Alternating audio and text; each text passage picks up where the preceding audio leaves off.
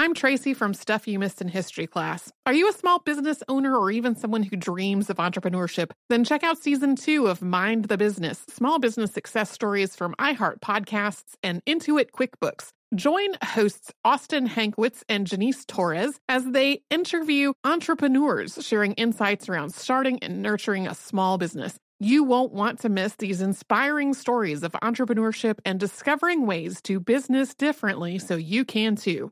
Planning your next trip? Choice Hotels family of 22 brands has over 7,400 locations and the perfect hotel for any traveler you want to be. Like a Cambria hotel serving up locally inspired craft cocktails for all my folks who maybe want to meet up and talk about Mad Royals. Check into a Radisson hotel with flexible workspaces for you strivers who listen during business travel. Or a Comfort hotel with free hot breakfast, family friendly pools, and big spacious rooms for the parents who listen with their kids and need a little retreat. What are you waiting for? Join Choice Privileges and start earning points toward your next stay. Find a stay for any you when you book direct at choicehotels.com, where travels come true. What does every grocery store aisle now have in common? Products that come in paper packaging. And not just the obvious ones like cereal boxes and juice cartons. From beauty products to boxed water, there are more opportunities to go papertarian than ever before. So why should you? Because paper comes from a renewable resource and can be recycled up to seven times. Simply put, it's the smart choice for the environment. And it turns out the easiest choice for you. Learn more at howlifeunfolds.com slash papertarian. When you think about the future, what kind of technology do you envision? Whatever the future holds, artificial intelligence will undoubtedly be at the heart of it all. Join Graham Class as he hosts season two of Technically Speaking, an Intel podcast, and hear from the minds transforming healthcare, retail, entertainment, personal computing, and more with the help of AI. Tune in every other Tuesday and explore the latest technology that's changing our world today and creating a more accessible tomorrow. Listen to Technically Speaking, an Intel podcast on the iHeartRadio app, Apple Podcasts, or wherever you get your podcasts. Welcome to Stuff You Missed in History Class from HowStuffWorks.com.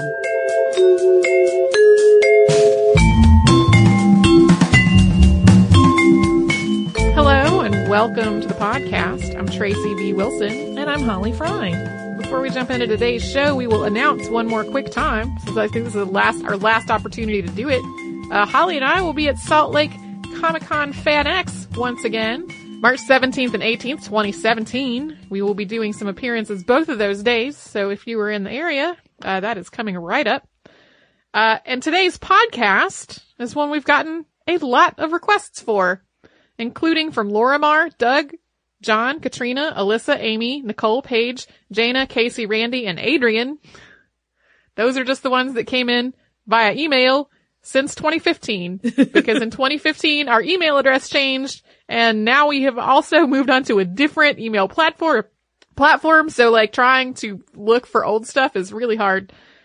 Uh, it is the New London school explosion, which happened on March 18th, 1937. So its 80th uh, anniversary is coming up. So if you're wondering, how can I get the topic that so many people have requested moved to the top of the pile? The answer is have it have a milestone anniversary coming up.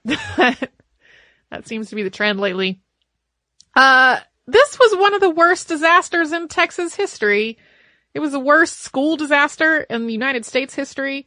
It was a horrific tragedy that stemmed from a number of small decisions and moments and changing any of them would have prevented or mitigated the whole thing or in some cases changed it to a way that was also bad and maybe even worse. Uh, we, we recently did a show on, on the, um, the temple bombing in Atlanta, and we offered some reassurance at the beginning that that seems like from the title that it's going to be a dreadfully tragic show. We cannot offer that reassurance today. Yeah, in that case, the show sounded really terrible and in the end was really quite a positive message. And there was not a lot of, of, even though there was a bombing involved, there was not, uh, there were no fatalities or casualties of any kind. You're not in for the same kind of happy ending on this one. No school explosion, it's as bad as you think. Yeah. So for background, New London is in Rusk County in East Texas, and it was originally known as just London. From 1855 until about 1930, its primary industry was agriculture, with the two largest crops being corn and cotton, followed by a variety of food crops. The Civil War had devastated this industry, which had relied heavily on enslaved labor, and the area's economy had only really started to recover after the turn of the 20th century. But even then, the turnaround had continued to be quite slow. And that slow recovery, of course, started to falter with the onset of the Great Depression. But in the autumn of 1930, Columbus Marion Joiner struck oil in Rusk County at Discovery Well Daisy Bradford number 3. Other discoveries of oil soon followed, which quickly proved to all be part of the East Texas oil field, which was at the time the largest known oil field in the United States. There were a lot of things about Joiner's business practices and his mineral rights schemes that were incredibly shady. He was what's known as a wildcatter. He drilled oil wells in places that oil wasn't known to be in the hopes that he would just luck out and find some. His method was described as being made out of quote, faith and cuss words, and he wasn't above taking advantage of other people's equipment and labor to get the job done. In spite of making a fortune in oil, by the time he died in 1947, he was nearly penniless. Regardless of all of that, his discovery earned him the nickname Dad as the father of the nation's then largest oil field. Joiner's discovery of oil meant that London became a boom town. Seemingly overnight, it went from a struggling rural area to one that was still rural, but also incredibly wealthy. Oil wells popped up everywhere, along with refineries, many of them tiny so-called teapot refineries that essentially process the oil in the field rather than shipping the crude oil to a larger facility to be refined. People swarmed into the area looking for work in the rapidly growing oil and gas industries. Within a couple of years, Rusk County's population more than doubled to 65,000 people, and many of the area's property owners became rich when it became clear that there was oil under their land. And there was some strife between the longtime residents and the newcomers, with the locals viewing the people moving to the area for oil jobs as a bad crowd, particularly the ones whose time in town was just temporary. This influx of money and people meant that a wave of new construction swept through the town as well. People built new homes, churches, and businesses. Within a year, a new post office was established, and that's actually what necessitated the name change to New London, since it turned out there was already a London post office in operation in Kimble County, uh, also in Texas, obviously. Humble Oil and Refining Company also moved its district headquarters to New London, relocating about a hundred families to the area. And in 1934, New London finished a newly expanded school, which had come with a price tag of about a million dollars. This was an expansive 21 acre campus which consolidated and absorbed the student populations of other schools in the area. It had an elementary building for grades 1 through 4 and a combined junior senior high school building that went from grades 5 to 11. The two classroom buildings were about a block apart, and for all grades combined, the school had a capacity of about 1200 students.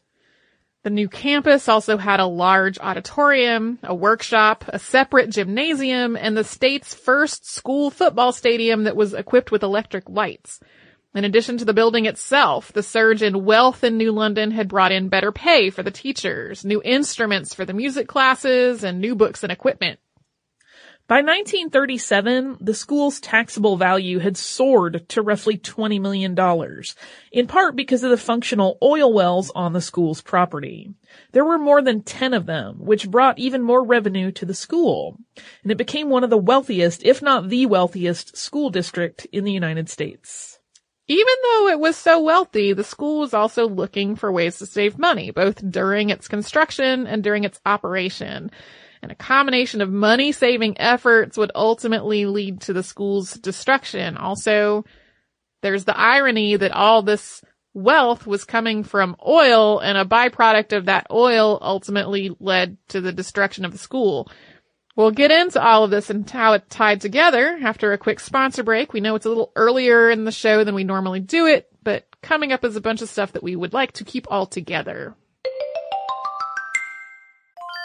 I'm Tracy V. Wilson from Stuff You Missed in History class. Did you know small businesses make up 99.9% of all businesses in the United States? The world is powered by entrepreneurs, and if you're a small business owner or even someone dreaming of starting your own business, then you'll want to check out season two of Mind the Business Small Business Success Stories from Ruby Studio, from iHeartMedia, and Intuit QuickBooks. And every episode, hosts Austin Hankwitz and Janice Torres talk to entrepreneurs about how they've grown from the lessons of launching and nurturing a small business and how they have found success being their own boss. From the excitement of first starting out to finding the right tools and resources to process invoices and payments like QuickBooks Money, you won't want to miss these inspiring stories of entrepreneurship and discovering ways to business differently so you can too. And if you're a small business owner or even someone dreaming of starting your own business, then you'll want to check out season two of Mind the Business Small Business Success Stories from Ruby Studio, from iHeartMedia, and Intuit QuickBooks.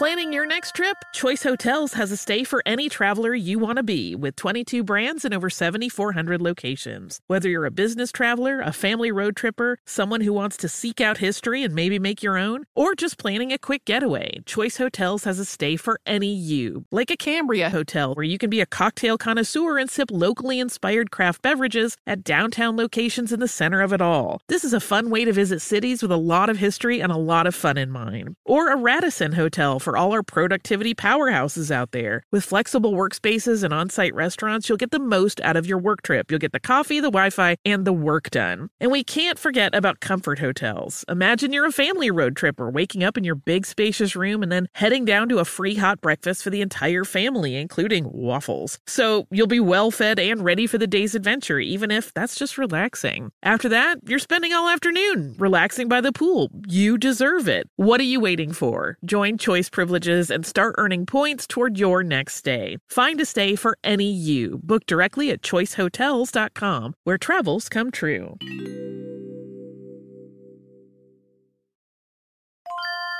If you use paper, you're a human. But if you choose paper, you're a papertarian, someone who lives a paper based lifestyle because it has a positive impact on the planet. And also because it's the easiest choice you'll make all day. Seriously. It's as easy as reaching for boxed instead of bottled water. It's as easy as opting for beauty products that come in paper packaging. It's as easy as grabbing eggs in a cardboard container. And that's all in one trip to the grocery store, which, if everyone's being honest, you were planning to go to anyway. But paper isn't just an easy choice. Papertarians know that it's the smart choice too, because paper comes from trees, a renewable and sustainably managed resource, and paper products are designed to be recycled. In fact, when you choose products that come in paper based packaging, those fibers can go on to be recycled up to seven times. So why wouldn't you go papertarian? Learn more at howlifeunfolds.com slash papertarian. Me. Focus Features presents Back to Black. I want people to hear my voice and just forget their troubles. Experience the music and her story. Know this. I ain't no Spice Girl. Like never before. That's my daughter. That's my Amy. On the big screen. I want to be remembered for just being me. Amy Winehouse, Back to Black, directed by Sam Taylor Johnson. Rated R, under 17, not a minute without parent. Only in theaters May 17th. One of the ways the New London Consolidated School tried to save money was on its natural gas bill, which originally was coming from Union Gas. It cost the school about $300 a month. In 1937, the suggestion came in to cancel the contract with Union Gas and instead tap into the nearby Parade Gasoline Company's casing head gas line. Casing head gas, also sometimes called wet gas, is essentially natural gas that's brought up along with the crude oil. It was considered to be a waste product. Tapping into a casing head gas line to get access to natural gas for free was actually a relatively common practice for people living in areas that were home to the oil and gas industry. And while it wasn't particularly encouraged by the companies in question, in many cases it was tacitly allowed. This to me is one of the most bizarre parts of this story, that it was just a completely commonplace, commonplace practice to tap into a residue gas line as though you were stealing cable. Like, that's So strange to me. Uh, sources contradict one another about whether New London School did this with or without Parade Gasoline Company's knowledge or permission. It was, however, approved by the school superintendent, William Chesley Shaw, and apparently also the school board. So in January of 1937, plumbers tapped into Parade Gasoline Company's residue line and swapped it out for the Natural Gas Company's line, replacing the natural gas with this residue gas. According to testimony later given at hearings that followed this uh, explosion, Shaw said, quote, the piping was not a secret at all. We went down and made the connection. It was not buried deep or anything. The United Gas Company knew it positively. We told them. Apparently, when informed that the school was going to tap into the Parade Gasoline Company line, United Gas Company did express that there might be some danger involved. However, the school board interpreted this concern as just trying to retain the school's business and their $300 a month in gas expenditures. Adding to the school board's perception that this would be perfectly safe was the fact that so many other people were tapping into the residue line. This same thing was being done in homes all over the area and everyone was fine. Still baffling. This change from an official natural gas supplier to tapping into a residue line to get waste gas for free was only part of the problem, though. In the original building plan, New London Consolidated School was supposed to be heated by one central boiler. Instead, to cut costs, the central boiler was replaced with a collection of 72 individual gas-powered radiators, which was apparently, uh, kind of counterintuitively less expensive. Both the school board and the contractor believed these individual radiators would be safe, but having this many individual radiators, all of them run off of gas, did offer far more opportunities for leaks to develop in all the interior gas lines. And somewhere in this system there was at least one leak. Since this gas in its natural state is colorless and odorless, no one knew of the danger that was developing. Even when students started to complain of headaches and burning eyes, no one suspected that anything was wrong at the school. Spirits were pretty high at New London School on March 18th of 1937. It was a mild early spring day, and the next day was supposed to be a holiday because there was going to be a district-wide academic and athletic competition that would take place in Henderson, which was the county seat. Sources vary a little bit about exactly what time the explosion happened, but it was less than 15 minutes before the end of the school day for the middle and high school students. The elementary classes had already been dismissed, and most of the students from grades 1 to 4 were already on their way home. Yeah, 3:17 p.m. is cited a lot, but then there are other uh, eyewitness accounts and scheduling things that make it seem like closer to uh, 320 or 315. It's, it's a little bit hazy. Even though the source of the explosion is difficult to conclusively pinpoint, there were survivors who were in the school's machine shop that day that reported seeing sparks fly from a sanding machine when the teacher, T.R. Butler, turned it on. It might have been this, it might have been some other spark, literally any spark could have set it off, but something ignited the gas that had been silently accumulating in the school's lower levels. According to eyewitnesses, the walls of the middle and high school building blew outward and the roof was literally lifted off the structure. When it came back down, the parts of the building still standing were crushed. People as far as 40 miles away reported feeling the blast, and the force was so great that a two-ton slab of concrete was thrown more than 200 feet, crushing a car that it landed on. At least 298 people were killed, most of them students and most of them instantly. 14 of those killed were teachers or staff and four were visitors to the campus. And it's possible that that count is a little lower than reality. The labor force in the oil fields tended to be somewhat transitory and records about who was where weren't always complete.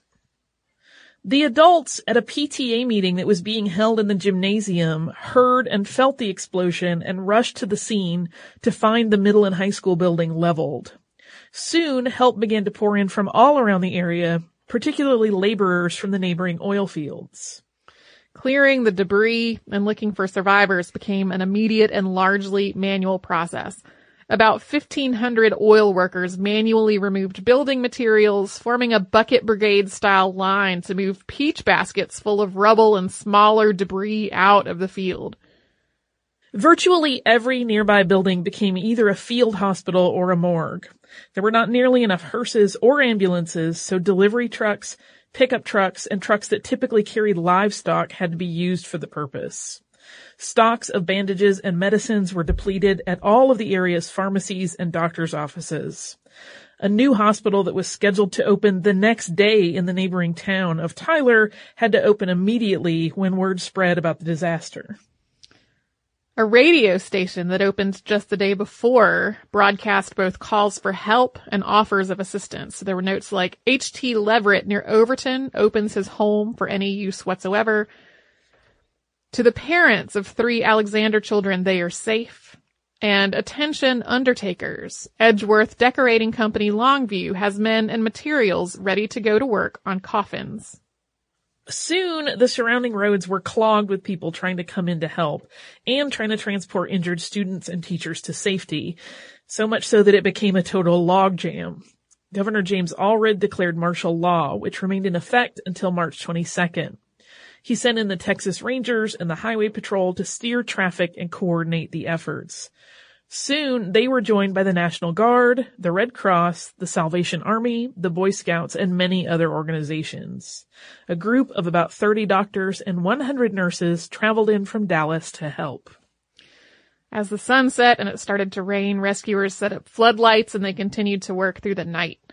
17 hours after the initial explosion, the rubble and the victims had all been removed.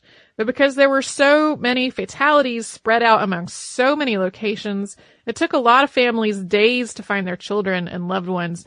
There's also, uh, Texas Monthly did an article on one of the more recent milestone anniversaries where they talked to a lot of survivors and a lot of the eyewitness accounts are horrifyingly grisly. We're not going to repeat all of that here, but that article will be in the show notes for folks who are interested. Because of the nature of the blast and the injuries, making accurate identifications was also incredibly difficult. Parents matched swatches of fabric from clothes that they'd made for their children or noticed details like fingernails that had been colored on with crayon. There were also definitely cases of mistaken identity and people who were uh, mistakenly reported as either safe or killed that turned out later not to be true. The whole, uh, the whole thing was incredibly difficult and later became, uh, one of the, one of the incidents that people used, uh, as, um, support for the idea that all children should be fingerprinted and have their fingerprints stored with law enforcement in case something horrible like this happens. This disaster quickly became a national news story. Walter Cronkite, who was then only 22, covered it as his first major assignment for United Press International, later saying, quote, I did nothing in my studies nor in my life to prepare me for a story of the magnitude of that New London tragedy, nor has any sort, any story since that awful day equaled it. Reporter Felix McKnight, who is 26 of Dallas, began his first report, Today a Generation Died. We will talk about the aftermath of this explosion uh, and some of the reforms that it led to after another quick sponsor break. I'm Tracy V. Wilson from Stuff You Missed in History class. Did you know small businesses make up 99.9% of all businesses in the United States? The world is powered by entrepreneurs, and if you're a small business owner or even someone dreaming of starting your own business, then you'll want to check out season two of Mind the Business Small Business Success Stories from Ruby Studio, from iHeartMedia, and Intuit QuickBooks. And every episode, hosts Austin Hankwitz and Janice Torres talk to entrepreneurs about how they've grown from the the lessons of launching and nurturing a small business and how they have found success being their own boss. From the excitement of first starting out to finding the right tools and resources to process invoices and payments like QuickBooks Money, you won't want to miss these inspiring stories of entrepreneurship and discovering ways to business differently so you can too. And if you're a small business owner or even someone dreaming of starting your own business, then you'll want to check out season two of Mind the Business Small Business Success Stories from Ruby Studio, from iHeartMedia, and Intuit QuickBooks.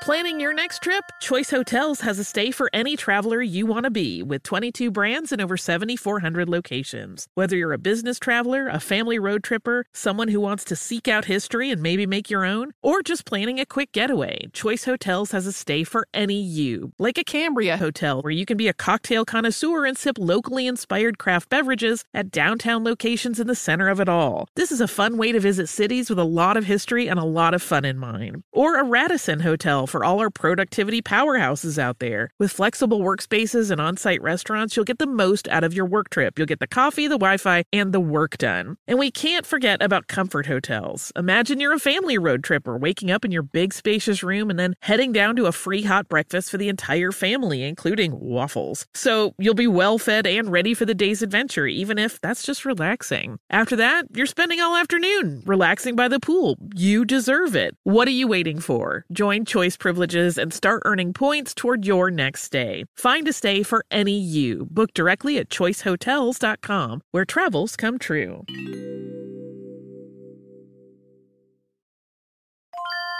If you use paper, you're a human. But if you choose paper, you're a papertarian, someone who lives a paper based lifestyle because it has a positive impact on the planet. And also because it's the easiest choice you'll make all day. Seriously. It's as easy as reaching for boxed instead of bottled water. It's as easy as opting for beauty products that come in paper packaging. It's as easy as grabbing eggs in a cardboard container. And that's all in one trip to the grocery store, which, if everyone's being honest, you were planning to go to anyway. But paper isn't just an easy choice. Papertarians know that it's the smart choice too, because paper comes from trees, a renewable and sustainably managed resource, and paper products are designed to be recycled. In fact, when you choose products that come in paper based packaging, those fibers can go on to be recycled up to seven times. So why wouldn't you go papertarian? Learn more at howlifeunfolds.com slash papertarian.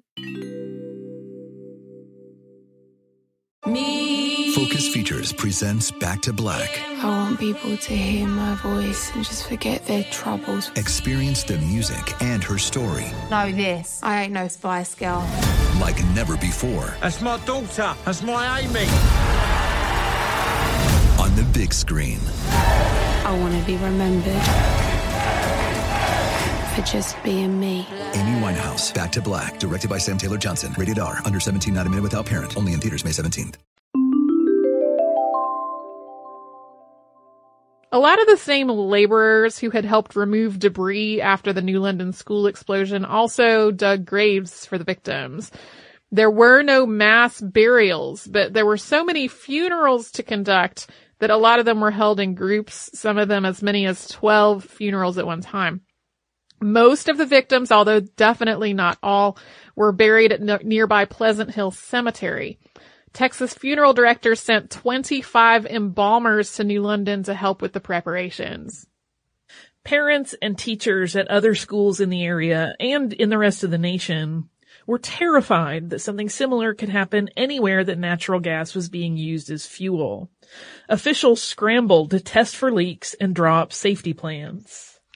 An inquiry began almost immediately and it ran for three days. And although it ruled that the school board and superintendent had not exercised good judgment, the report to the governor was that it did not warrant prosecution. Superintendent Shaw testified that he was, quote, partially responsible for the decision to tap into the residue gas line. On the stand, he was obviously both guilt stricken and grief stricken because both his son and his niece had died in the explosion that had also killed so, so many other people. A professor of chemical engineering at the University of Texas gave expert testimony that the culprit was gas that had pooled under the floor of the school's lower level. That replaced an earlier theory that it had seeped into hollow walls and kind of collected there.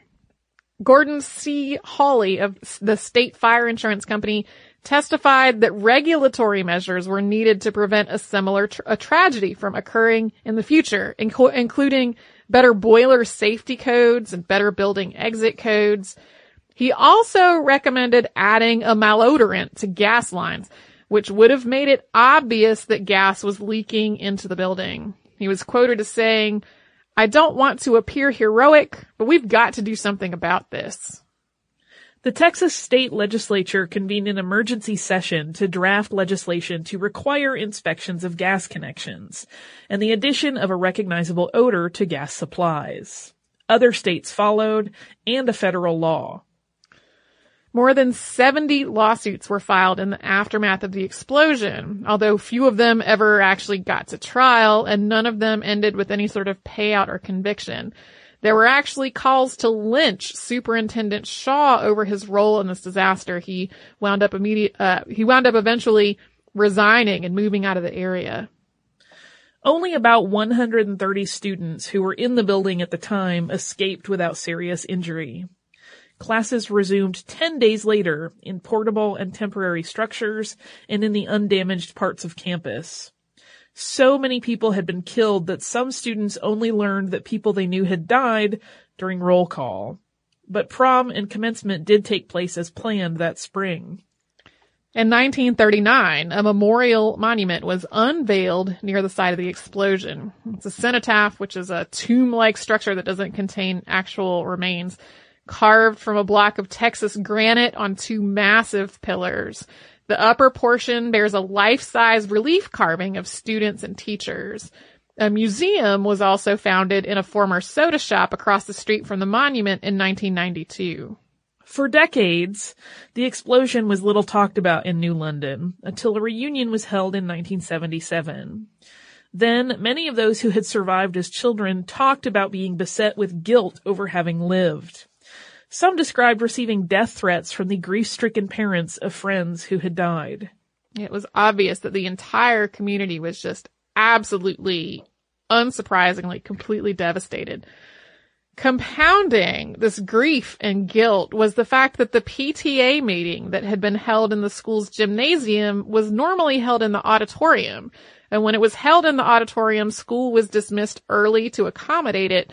And if that had been the case, it would have been a completely different tragedy with most of the students spared, but many of their teachers and parents being killed when the auditorium was destroyed. Today, mercaptan is used in natural gas in the United States, which is harmless, but it gives it a noticeable and unpleasant odor.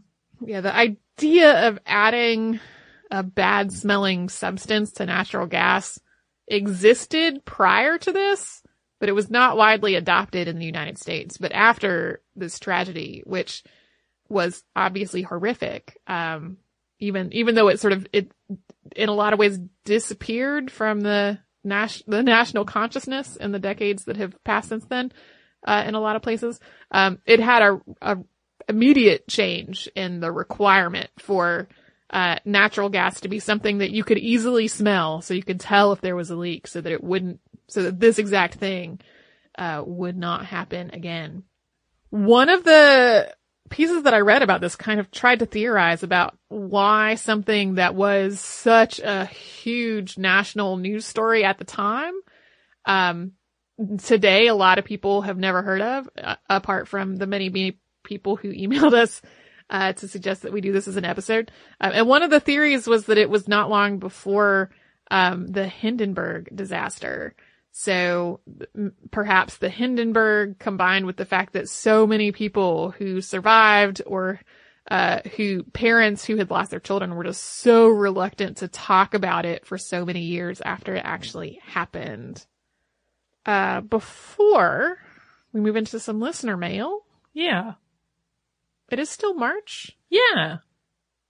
We're gonna talk a little bit about podcasts. Obviously you like podcasts. If you're listening to ours, maybe this is your first podcast you've ever listened to. you're still trying to decide if it's for you.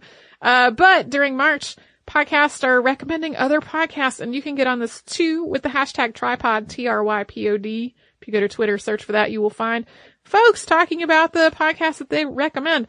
One of my favorite podcasts has nothing to do, this has nothing to do with history at all most of the time. Uh, it is Judge John Hodgman,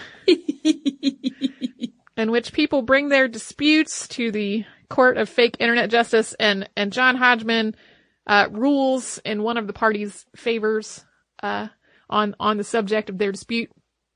Some of the favorites from way way back in the day are whether a machine gun is a robot, um, whether someone can have a sadness tree in their home during the season of Advent one of the more recent ones was whether this guy's really nasty old bathrobe that he had had for, for so long was something he could continue to have and wear or whether he needed to get a new one. So a lot of these seem like very ordinary, maybe even petty disputes among people. Uh, but a lot of times the discussion turns out to be very funny and very insightful into being a human being on earth. Uh, and the same is true for the, the, uh, judgments that come at the end. They often are also, um, very thoughtful and poignant. uh, I like listening to it a whole lot. So, uh, trypod, hashtag trypod for lots of podcast recommendations this month. Do you also have some listener mail? I do. This is another listener mail about Ed Roberts and it's from Nellie. And Nellie says, Hi, Holly and Tracy. I've been listening to your podcast for almost a year and I am so glad I found you two. You make my commute to work so much more enjoyable and I love the range and inclusivity of your topics. I want to thank you from the bottom of my heart for your wonderful podcast on Ed Roberts. I worked at a center for independent living for two years. I was planning to email you to suggest him as a podcast subject on his birthday. I was pleasantly surprised to see on your Facebook page that it was already in the works. While working at the Center for Independent Living, I was a coordinator for our youth program. Our main goal was to help young people with disabilities transition from high school to college, work, or independent living in the community. Part of my job involved going into local high school special education classes as a guest speaker to talk about the history of disability rights in America. We always told the story of Ed Roberts, as many of the challenges he faced as a transitioning young adult are things that my students and clients were also facing, such as obtaining accommodations for school or figuring out how to live independently from their parents. It always amazed me how these students with disabilities knew little to nothing about the history of disability rights. Often when we started our lesson, we would ask students, who has heard of the civil rights movement? Who has heard of the women's rights movement? Ultimately, everyone would raise their hand. Once we said, who has heard of the disability rights movement? Almost no one would raise their hand. A colleague of mine pointed out to the class once that if they open their history books, it's very unlikely that this history or Ed Roberts story would ever be included in its text. Ed Roberts' his legacy and the work of countless other disability rights advocates are truly missed in history class all the time. It's especially detrimental for all the young people with disabilities who are missing out on an empowering part of their own history. I wanted to share a fun story about Ed, which you may have come across in your research. You mentioned that he was in the hospital. The doctor had told Ed's mother that she should hope that he would die as he would be, quote, no more than a vegetable. Years later, Ed's response was this. I decided to be an artichoke, a little prickly on the outside, but with a big heart on the inside. You know, the vegetables of the world are uniting and we're not going away. Once again, thank you for your podcast and more importantly for making sure the voices of the disability rights movement are being heard. Best wishes, Nellie. Thank you so much, Nellie.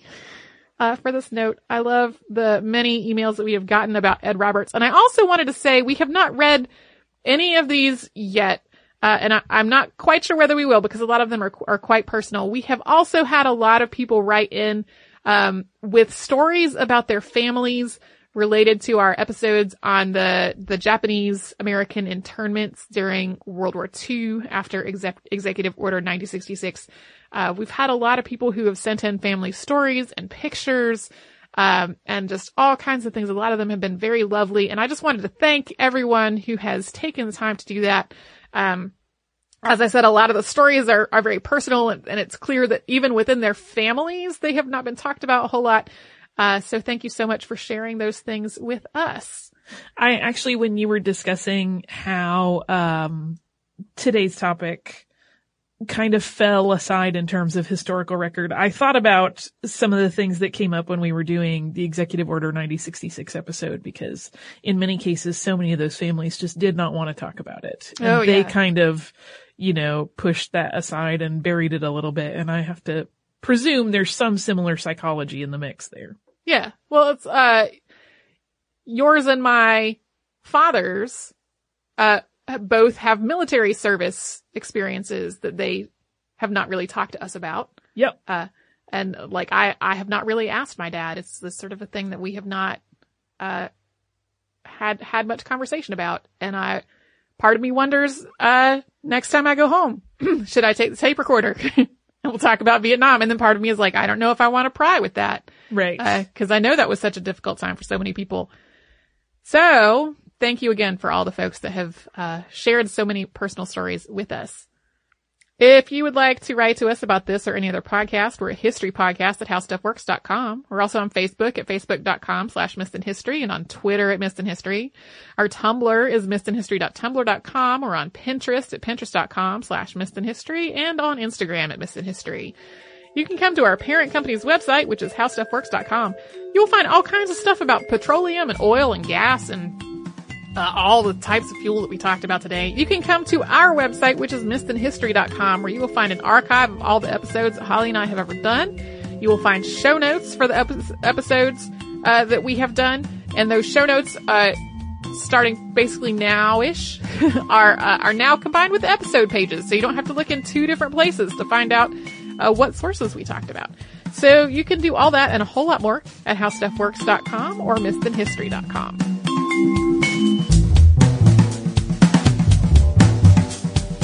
more on this and thousands of other topics, visit howstuffworks.com.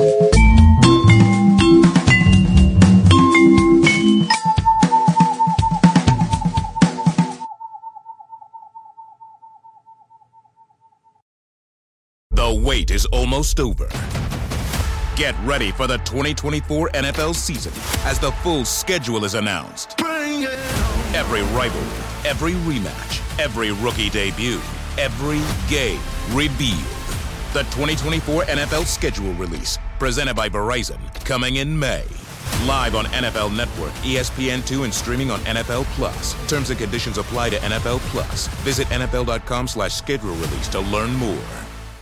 Xumo Play is your destination for endless entertainment. With a diverse lineup of 350 plus live channels, movies, and full TV series, you'll easily find something to watch right away. And the best part? It's all free. Love music? Get lost in the 90s with iHeart 90s, dance away with hip hop beats, and more on the iHeartRadio music channels. No logins, no signups, no accounts, no hassle. So what are you waiting for? Start streaming at play.xumo.com or download from the app and Google Play stores today. All you can stream with Xumo Play.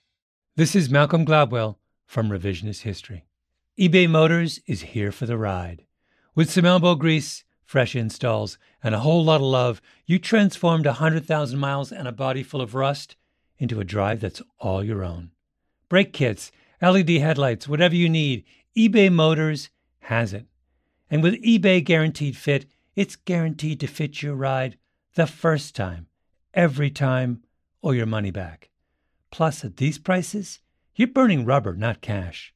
Keep your ride or die alive at ebaymotors.com. Eligible items only, exclusions apply. With every CBD product claiming to do something different, it's nearly impossible to decide what's best for you. Lazarus Naturals pioneered the farm to front door model of transparency where they handle each step of the production process to ensure quality, potency, and consistency. Scannable labels allow you to see the test results of your hemp batch so you can be confident in the safety and quality. Visit LazarusNaturals.com today.